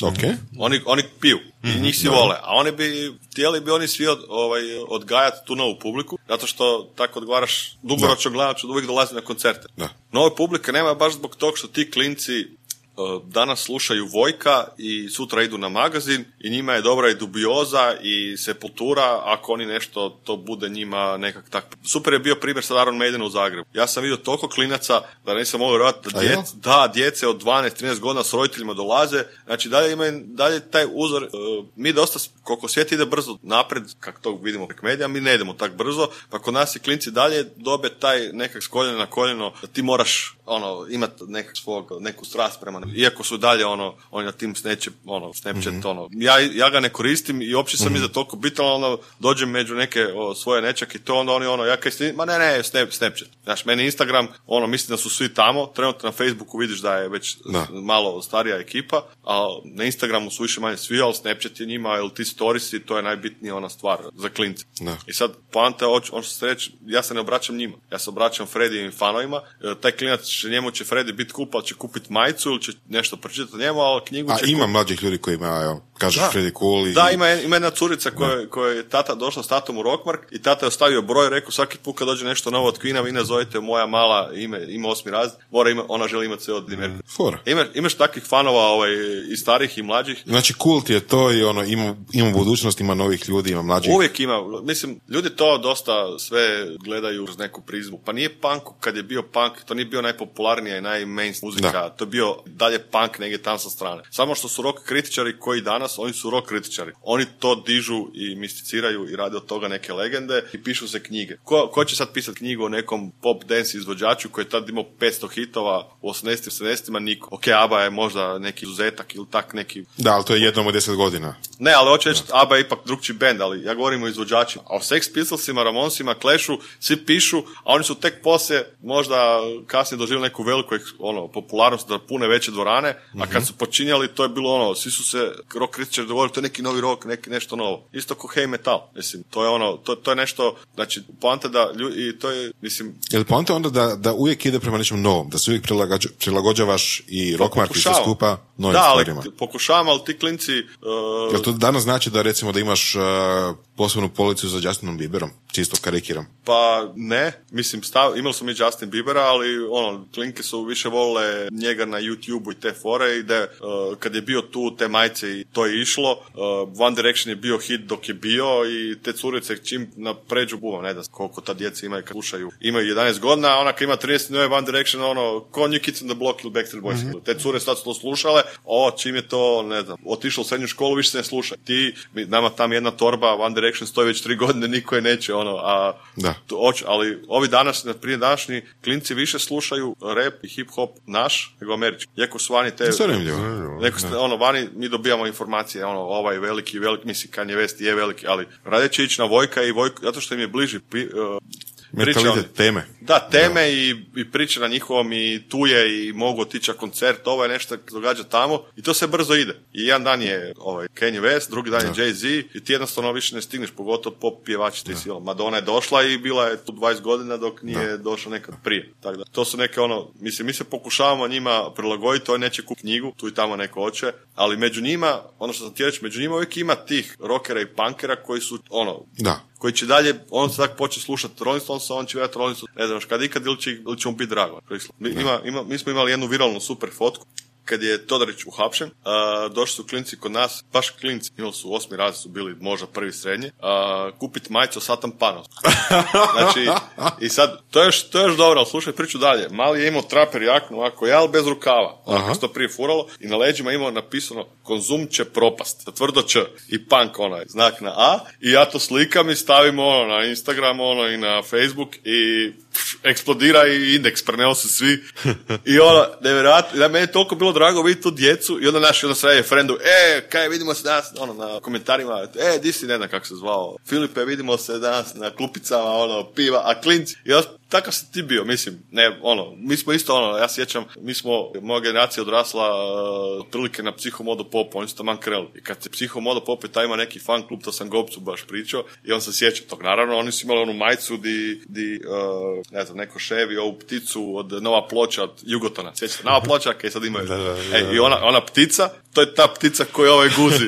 Imaju majicu, smo imali tu bijelu i mi smo, ono, skupili te note, ne znam koliko je to koštalo dinara, da idemo kupiti, ne znam, to je išlo na Trešnicu, ono, da, ono, nije svako ni mogao ići, pa bi neko uzeo i pobjegao, onda bi ga mi, ono, skrivali tu, on, ne, tu je negdje, on, naš, ono, na trava i bus, i to je to, ono, on dođe tamo i gleda tu majicu, ono, joj, sad nemam, doći ću sutra, ono, ti njemu čuvaš tu majicu, mislim, sata pananski, nije da ga traže svi, ali kad ti dođe klinac, ono, kaj ti, naš, ono, da. Ono, di si, ono, kak je Lepi Mario lizao, da, klinci to slušaju, a nama, a nama su tad pričali u to vrijeme, kad su slušali to o sata panansku, ko nekom najvećem, ono, ono bježanje, da. Znači, to ubiti čim te vidio. Onak, to, to su baš onak lijepe priče kad ti onak, ono, da. Ja kad sam to, to vidio... I to je ono što stvara zapravo i kulturu, i to je zapravo važan da, dio i, kulture. Da, i ljudi ne kuže da je to ono, te su stvari biti, ja i podržavam kad klinci slušaju ovo, bitno nešto slušaju, i meni može najbitnije da su ljudi strastni, neće. I oko onog što radiš i ono što radiš, zato što to nešto, ono, nisi samo čovjek koji ide na posao i odradi svojih osam sati, on dođe doma, onda kuka kako mu je teško, jer svima je teško, drami, ono, ali super, i dalje svi živimo i dalje van, i on će dobiti pedeset godina, on će shvatiti da si, ono, pred kraja nisi ništa pravio, mislim, šta misliš da će ti biti bolje sutra ako, ne znam, smanje doprinose, poreze, ono, ja bi to volio, naravno, svi bi to volio, ali kaj buš sad čekao to sjedečki, ono, si nešto napravio. Mm. Kako kažu, i nogom u guzicu je korak naprijed, pa... Apsolutno. Mm, mislim da to može biti kao nekakav podnaslov našeg podcasta. Nogom u guzicu je korak naprijed. Da. Može, okej. Okay, ja volim to često spomenuti. E, moja, moja super poštapalica, to svima govorim, i zato me neki čak i ne vole. Uh, Kako je glupan, misli, pamet. A, viš, da. I zašto to rekao? Pa ne, čovjek sve zapamtiti ono što ti pada na pamet, što smo dogovorili i kaj trebam napraviti, zato imam petsto remindera i ovaj tu. Da. Pa i do, ono, ispred kompjutera, ono, kad je došlo sve to s kompjuterom, svi čuli, kaj još uvijek imam onaj kalendar i gdje si zapisujem po danima i hrpu. No, rekao, ja kad hoću popamtiti sve te neke stvari, ne viš, ono, da. A to je stara kineska poslovica i to mi je super. I to je, ono, Konfucije je rekao da. Osobno. I, a moju djecu uslim stvari misli je direkt znati. E, vidim što je meni isto, ono. I ona, kad mi, ona ja mislim, čeka. Mislim ti direkt znati. Nisu skužili prvo. Uzme to neke zance, rekao, gle, ili znaš ili ne znaš. Samo reci kaj, nije drama. Samo remi ono mislit, pa ona nikad ništa. Ono misli je direkt znati. Onda da, to uvijek volim. Ali mislim, to su neka, ono, više neka izanci, ali to uvijek volim. Ako neko može mislim, ja rekao, ja, misli direkt znati. Jel? Evo, čuli smo uh, što je tvoja strast. Mm. Uh, čuli smo preporuke. Ja sam nisam dosta. E, evo, evo uh, još za kraj par pitanja. Da, da, da, okay. uh, što je najgori savjet koji si dobio u životu? Životu. Da. Mislim, pa ne, ne, ovako sad ne, najgori savjet. Da bi, bilo je, ne volim, imao sam par nekakvih ono kao da, da, da nisam u trendu. A da? Da. I to mi onak... Uh, kao u poslu ili? U kao... poslu, da. Dobre. Kao i po, ali kao to je i osobno. Sad ipak nešto radiš to i kao nisi u trendu, prati. Evo još jedan gost koji ima Max Mara majicu i to. U trendu, evo. Mi potvrđujemo da je u trendu. Potvrđujemo. Ovaj, ali kao ono, nešto. I to ne, ne kužiš... Uh, I onda kuži zapravo da je trend nešto prolazno. Mm. I zapravo ti bolje da nisi u tom trendu, onda ti to bude ono, kao budu trend, onda ti pokušavaš nešto sad kupiti novi mobitel da ti ima bolju kameru, da imaš ovo, onda skužiš. Šta, šta, šta, šta to znači? Pa onda ti zapravo sad se onda pokažeš da ti to imaš i sad si ti u trendu, a hoćeš ti zbog tog biti bolja osoba ili će ti bolje raditi posao. Znaš, ono, kad sam ja otvarao Rockmark, to je bila dvije tisuće osma, to su bilo ono, još smo ga mi napravili u smislu, Uh, pardon, ne, dvije tisuće deseta, ne, dvije tisuće osma smo kao prilani razmišljati, dvije tisuće deseta otvorili, to je bilo naš ono drvo staro, nešto paljeno, ono malo ono podrum tih, kao nešto to ono retro, kao ono da ti osjećaš se cozy unutra, ali onak rockerski, znači rock, rock nije lijepi ovakav zid, ili mm-hmm. punk, ja mislim da su rock i punk neki stav, isto koji hip hop, ili rap, to je neki stav, to nije ono samo nešto, i, i tada je svima bilo, pa trebao si možda, naš ono rekao, pa ne, poanta je da, da ono, ja sam ti išao okolo po Z G O-ima i skupljao stare fotelje i stolicu, donosio tamo, žena me mrzila, zbog toga još uvijek me mrzi, e, ima fora kad se vozimo u autu, onda vidimo veliki glomazni otpad, onda žena kaže klincima, evo tata će ode u shopping. a, a ozbiljno, kad ono, dođete u Rockmark, ja ću vam reći, nisam stan našao i nabavio i pola stvari uopće nisam kupio. I ok, police su napravili to, ali i svi su to gledali nekak drugčije, ne kažem sam ja bio sad ispred svih tih, onda se to došlo kao retro nešto, ali imao sam tu neku viđu kako to treba izgledati. Jel ono, rocker u pravom nekom istinskom, uh, isto koji pišta iz hard, kada ima svoj hard place, on tamo, on je znao za koje oče, on se obraća toj publici, njima nije ono nešto, ono, lijepi kafić, da je ono, kak je poderano, ok, da. Ali da ima smisla. I to mi je ono, ja sam tad nekak bio pred tog trenda, tad, tad je trend vjerojatno znači, bio... bolje je biti evergreen. Pa ne, mislim, vjerojatno će ovi klinci danas biti neki ever, ono, evergreenu, kada će se sjećati toga, ali poanta to, to mi je možda neki savjet, budi u trendu, nije nešto, nađi svoje, budi svoj. Krešo, koji je odnos u tvojoj glavi između riječi trendi i prilagodljiv? Ja više volim biti prilagodljiv. Trend mi je ono nešto, meni, meni to nije, meni to ne zvuči lijepo, u smislu nešto. A prilagodljivost? Prilagodljiv se znači da se prilagodiš situaciji, ako, ono, kako, kako, mislim da čovjek treba biti prilagodljiv, pogotovo u poslu. Ne možeš ti sad imati neke lude snove ili krene neko sranje ili nešto, znaš, ono, moraš mm-hmm. sad prilagoditi. Mislim da to, mi to nije isto. Ajmo, nije isto. Jel, pa ja jel, ne mislim... možda trend ono što dolazi izvana, prilagodljivost iznutra? Pa nema pojma. Misliš iznutra kao iz... kao iz inspiracije, iz inicijative? Pa možda da, mm. da. Ne, trend, trend mi je nešto, znaš ono... E, za čim ti trebaš trčati, ili što? Ne, na, ja, ja trend ko doživljavam ovak, znači, uh, e, trend će biti sad uh, nove sunčane naočale ovak, i onda svi fure te sunčane naočale i tam neka firma radi nekakvu ono, nešto su skužili, i oni sad, to je meni trend, znači nešto što je prolazno, i ti, uh, ko oni, kak se zove oni, spineri. Aha, fidget, da, fidget da, da, spinner. Da, da, kad sam čuo kak, kak je, friend mi bio u Kini, kaže, fraj mi nudi to tamo, ja, on, ma ne, to me ne zanima, i on kao ono, pol godine poslije svi kupuju, ja rekao, pa evo ti mogao sam biti prvi u tome, on nije skužio da je to, da će to biti trend i to je trajalo koliko, dva mjeseca. Da, da. E sad, ako si ti u tom trenutku kvačio to, super, to je trend. Ali nemoj se tog držati ko pijan plota, jel ono, zajbačiš. Neki ljudi su uložili novce to, pa ih vidim sad po tri kune u D M-u stoje, ne znam, pet koliko košta i ne mogu ih više riješiti. Jer se njih jedan put pet, znači, uh, ti si skužio, ti si skužio, ja ću sigurno popušiti, jer vas dvojica ste bili prvi, ok, pusti njih svoje, dađe ti nešto drugo. Prilagodljivost je uh, po meni nešto, uh, situacija je takva, stvari se razvijaju tak, uh, ok, ljudi su trenutno u repu, ja rep ne razumijem, prilagodit ću se tak da neću ići u to srljati ili ne znam, pa ću čekati da se vrati rock, jer sve to ide upside okay. down, mm-hmm. ko valovi. Mm-hmm. Znači, ono, sjećam se, ono, početak dvije tisuće izleti su Strokes i takvi bendovi, jedan put je rock opet bio, svi su slušali prvi rock i onda se dogodio Bob Dylan i onda opet je došao ovaj nekakav I D M, pa sad hip-hop i znaš, i to sad tak ide. To je ta neka prilagodljivost, čekaš svoje vrijeme, uh, furaš svoju priču, prilagodljiv si, znaš, ono, i kad dođe opet tvoje vrijeme, e onda iskoristi to i onda pukni, ono, i zaradi novca, ko ćeš zaraditi, a nemoj, sad ono, zato kaj ti, ono, neki cooler rocker, hip hopper, i sad poču metalci biti cool, sad jedan put ti furaš metal. Uopće nisi vjerodostojan, stari moj, znaš, meni, meni to najgore kad mi dođe neko pričati od ovih političara i što god vidim i dođu pričati o nečemu, ili nisu iz realnog sektora, kako to ne zvati, nešto, ili ne kuže, ono, ja kad isto pričam neke svoje probleme i slovanja ljudima koji, su, koji rade u javnom službi ili doma ili nekom, oni ne kuže, kako pa to nije... Mada. Da, da, da. Ljudi nemaju, nemaju da, realne... Ne, ne, nemaju realne. Ja, mislim, jedan, jedan razlog zašto mi nismo otvorili ugostiteljski objekt. Ljudi ne znaju da vi u gradu Zagrebu, ako hoćete otvoriti ugostiteljski objekt u centru grada, vi morate imati parkirno, zakupljena parkirna mjesta. To ne znači da ćeš imati parkirno mjesto. A da? Da, znači, mm-hmm. uh, a to parkirno mjesto, znate koliko košta? Jednokratna uplata, osamdeset tisuća kuna. Opa. Jedno. Jednokratno. Koliko ih moraš imati? Zavisi od koliko imaš prostor. Dobro. I to ne znači da ćeš dobiti parkirno mjesto ispred svog dućana, to je uh, kafića, nek ćeš ga imati negdje. Ti si zakupio za svoje goste u toj nekoj širokoj zoni centra. Opa. Hm, opa. I ja kad sam došao tamo i kad sam sva sreća, to je bila vinoteka, pa na trgovinu isto moraš, ali ne, uh, mislim tipa na pedeset kvadrata, ja mislim dva za ugostiteljstvo, jedan za trgovinu. Ja sam već kao imeno zakupljeno, tu je već bila vinoteka, pa mi to, ali ženska koja tamo crta u gradu neke te stvari, ona je mogla raditi, pa je zvala čovjeka iz prometa i ona je tome tak. To stoji. Ja ne znam što može sad promijeniti, što je bilo prije deset godina. Ja kad sam, ne, rekao, gle, nema šanse, ne dobiš, ako hoćeš parkirno mjesto, onda platiš još ekstra, na koliko plaćaš mjesečno četiri kuna, mm-hmm. da tu možeš taj ovaj, mm. mislim, što se mijenjalo. Šta još ljudi ne znaju? Pa ne, mislim, to su sad ono, ima, ima ovaj, moj knjigovođa ima taj jedan dobar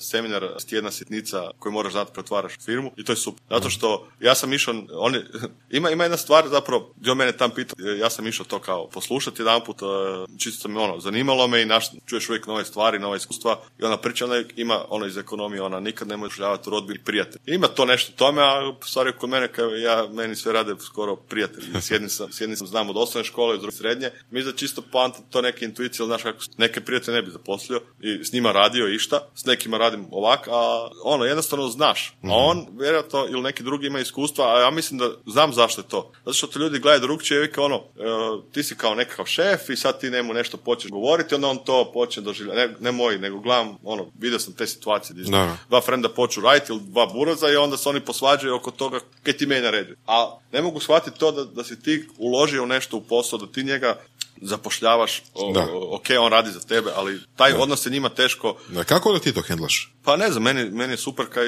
kaj dečki...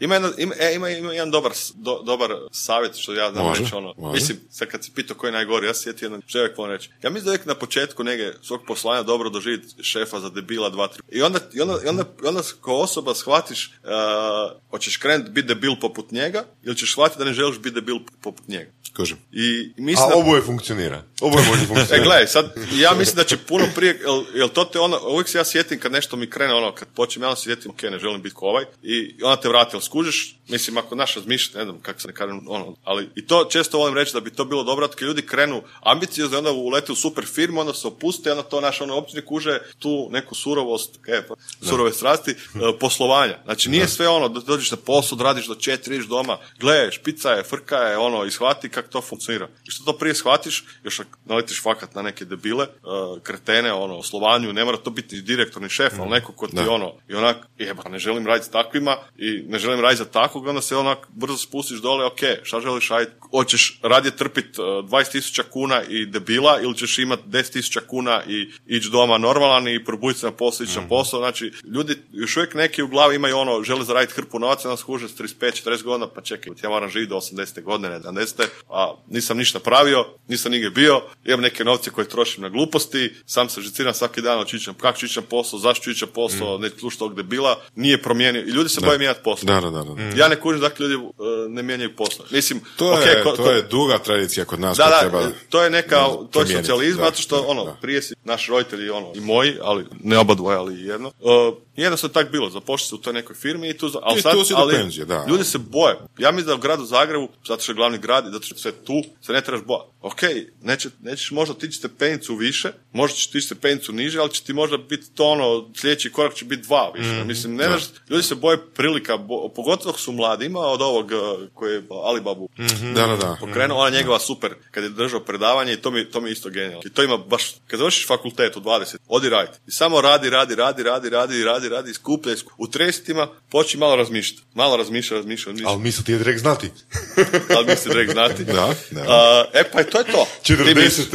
E, i onda u četrdesetima počne to naplaćivati iskustvo i u pedesetima počinju uživati u tome što sam napravio. Ali za početak samo radi i iskušla, sluša iskustvo, jer naš i slušaj surove strasti. I slušaj surove strasti, naravno, ali poanta tome da ljudi uh, misle zato kad su došli ove nove stvari, tehnologije, da ovi stari ništa ne znaju. Poslovanje je ostalo isto. No. Nije, ok, došli su nove tehnologije, došli su nove tehnologije kad je došao televizor u boji i videorekorderi i šta je sve bilo i nekakve ono, lokomotive, ali nije se ovo, ovaj, taj, no. ono, taj temelj se nije promijenio. Mm-hmm. I slušaj njih. Mislim, ja sam isto sve ono znao, ono, i onda skužiš tek poslije da to ima smisla i naša ljudi, pogotovo, mislim, bili smo svi dvadeset godina godina, uvijek si najpametniji i sve nešto misliš, ali, znaš, nekad treba poslušati ono, kako moj tata voli reći, ono, meni znao govoriti, da mi je tvoja mladost, moja pamet, to je, da. To, je, to je ta... Da sad znaš ono što sad znaš. Da. Koji savjet bi si dao sebi sa dvadeset godina? Pa, vjerojatno ono, isto, ono, možda bi faks prije završio, ali onda možda ne bi dobio to neko svoj, naš, tom nekom poslu, a to kaj sam radio u agenciji ili nešto, ali, mo, ne znam, možda bi, možda bi srednju školu piče i završio nekako, ono, ali opet... Znači, bez kuhanja ovaj put. Da, mislim, kuhanje je sve super, naučio sam i tam neke stvari, nije da nisam upoznao ljude i to je super, ali onda opet misliš, ako bi sad nešto mijenjao, jer bi se dogodilo ovo što bi dogodilo, to sve neke teško, ali vjerojatno bi ne bi se toliko bojao učenja. Ja sam uvijek, meni uvijek bila osnovna i srednja škola ono, ok, ono, naučiš samo da ne učiš. Mm. I onda, onda kad sam, uh, znači da budem dobar sin, kad sam završio, dao otkaz na tom kuhanju i kao idem upisati faks, naučiš i onda da ne napraviš doma frku tatar starcima prije tog prijema, onda sam ja kao, ok, idem ja čitati sad knjige. Oni vide da ja nešto radim. Mm-hmm, jel, kao učim. I onda sam ti ja uzo svu lektiru od petog razreda do srednjeg četvrtog razreda gimnazije, ja sam završio gostu školu, imao sam ovako što s knjiga, ja sam sve te lektire pročitao, ja sam počeo čitati knjige. Mm. I ja put, ovaj Fredno je gledaj se, ja ću s njima pričati o Decameronu, o Danteu, hoćemo analizirati. Uh, I onda je bilo smiješno što sam ja znao na primjeru iz ekonomije, i što se ne sjećam iz hrvatskog, ko, uh, onaj uh, ribanje i ribarsko prigovaranje, koje bi, kako se zvao ovaj tu, ovi nisu znali. Ja sam ja to čito, kužiš, ovi to čito. Ali onak, onda skužiš, uh, kak, ono, izbjegao sam to, možda sam trebao više, možda bi zbog toga nešto. To mi je onak, a opet u drugu ruku počeo sam to raditi. I sad sam, kad tad, i sad imam knjižaru. Da. Znači, mm-hmm. ja nisam nikad razmišljao da ću ja imati knjižaru ili nešto, da. ono, sad neke stvari te vode, ali, ono, mislim da je savjet, ono, ljudima moj, nemojte se bojati, pogotovo ako ste mlađi i dok nemate familiju i nešto tako. Kad dođu djeca, drugi stvari gledaš, mm-hmm. definitivno. Mm-hmm. Ja nisam to isto razmišljao. Dobiješ, dijete ti daje najveću sreću i najveći strah u isto vrijeme. Mm-hmm. Najviše se bojiš, nikad se ne bojiš u životu kad dobiješ dijete, da će se nešto dogoditi ranije i da više nećeš vidjeti taj osmijeh, to, taj zagrljaj i najveća sreća kad se počne smijati. Tad malo drukčije dobiješ perspektivu svijeta, ali je, ovaj, hoću reći da, da dok si mlađi, dok imaš te neke mogućnosti, ja mislim da klinci nas imaju puno više mogućnosti što mi imali i puno su odvažni i hrabri. Ono, i, naš, to je super, da. Da, naš, mi, mi smo možda odgojeni u tom nekom istom sistemu da ti nisi, nisi smio starcima baš sam tak reći, ono, gledaj, sad ću ja to. Znaš, ono, došlo je to sad ovom vrijeme. Oni sad to mogu. Još im te, ti mobiteli, to se daje mogućnosti da, pazi, mm. ovi neki danas klinci to sad nešto reklamiraju. YouTuberi su već sa sedamnaest sedamnaest godina, oni zarađuju novce. Kako si ti mogao zarađivati sa sedamnaest sedamnaest godina nešto da. više od studentskog da. rada? Da. Oni, znači, ok, ne mogu oni u glavi biti uh, već ta, ali bitno je, hoću reći, da iskorištavaju to da vide kuće ih to odest. Tako je, mislim, ko, al, ko je okay. s knjigama. Da, da, ali hoću reći, znaš, onda nadam se imaš, nadam se imaju normalni roditelji koji će ih znati usmjeriti da ne idu previše krivo. Znaš, to, da, to su neke da. te stvari, mislim, da. koje ono, što mislim da bi bilo super, da klinci, da. mislim, ne ja ne vjerujem da će se svijet posložiti kako si svi čekali nas opet vratiti se budemo. To će biti vjerojatno sve luđe i luđe, jer to tako ide i ne znam šta će se događati i uopće ne razmišljam da. tako o budućnosti, ali poanta u tome da ti se moraš tu negdje naći i ono, morati iskoristiti svoju priliku, kako god i nemoj, nemoj se zanositi milionima, možda dođu, možda ne, ali na kraju, skaže, na kraju dana, kak si proživio dan, tak ti je bio dana. Ti ga si proživio sjeći, on ćeš biti u depri, ako si nešto tiša radit. Meni je super kako se moja generacija sad nešto reaktivira i počinju trčat, hodat u planine, ići, a dugo vremena su svi samo sjedili i nešto radili i pili i tulumarno su skužili, ono, čekaj, ja više ne mogu ništa. Jesi, moram pohvaliti svog brata, on nikad nije trenirao ništa aktivno, ja sam bio neki aktivni sportaš, pa se polomio hiljadu puta. On sad ide trčati polumaraton i maraton i fraj brine šta će jest, kad će pit, koliko će... Da, da, ona, znamo takvih. Znaš, ono, ali to ti je, to ti ono bude ispočetka i si ti normalno onako, ono, pa super, čovjek, čovjek on nije odradio posao, tišao doma i ono, ispucaš se nešto, da, ono. Da. I ja, ja živim u Novom Zagrebu, pa iz centra idem preko mosta. Ti ono, nekad nemaš proći preko mosta, koliko njih trči tam vamo, ono, i vidiš da su, ono, u godinama, u kilama, ali ono, trude se ljudi. Da. I to im je glavna prekupacija. Danas je svima ljudima prekupacija kak im je drama u državi, kak, kak je drama na poslu, ne, ti bude prekupacija kak živi život, ono. Znači, ok, zavisi cilj, svaki dan ću hodat, idem plivat, idem čitat, idem van, da, ono. Da. On, mislim, cool. Tak, i to, ne. u principu, to ti nekak s druge strane daje energiju za ovaj posao i otvara. Absolutno. Ja sam često imao ono, velika promišljanja, velike ideje su im pali, sam kad sam se maknuo iz neke okoline, a odeš da. na dva dana, imao sam priliku ići na, na Depeche Mode intervju u Pariz. I Pariz na prije nikad nije bio neka želja. To mi je ono bilo ono, Pariz, ti priča o tome, nije. I ono, čim sam bio u avionu, kad sam nekako ti gledao, rekao, Isuse Bože, ovo je nevjerojatno. I ono, došao sam u Parizu, ono, ko da sam udahnuo, jevate, ono, sto godina energije, kulture, elana, ono, došao sam tu i rekao, ok, sad znam kaj hoću, ka, sad ćemo ovako. Ono, jednostavno si bio, naš, ono, tu i stalno tu iste stvari, odeš van na tri dana i fakat, ono, mislim, mm, ako hoćeš tako doživjeti stvari, ono, možeš ti otići u Pariz i gor kak je sve skupo. Ili... Ali nije to to, nije da, to poanta. Da, da. da. Voraš je, pa reci komentar.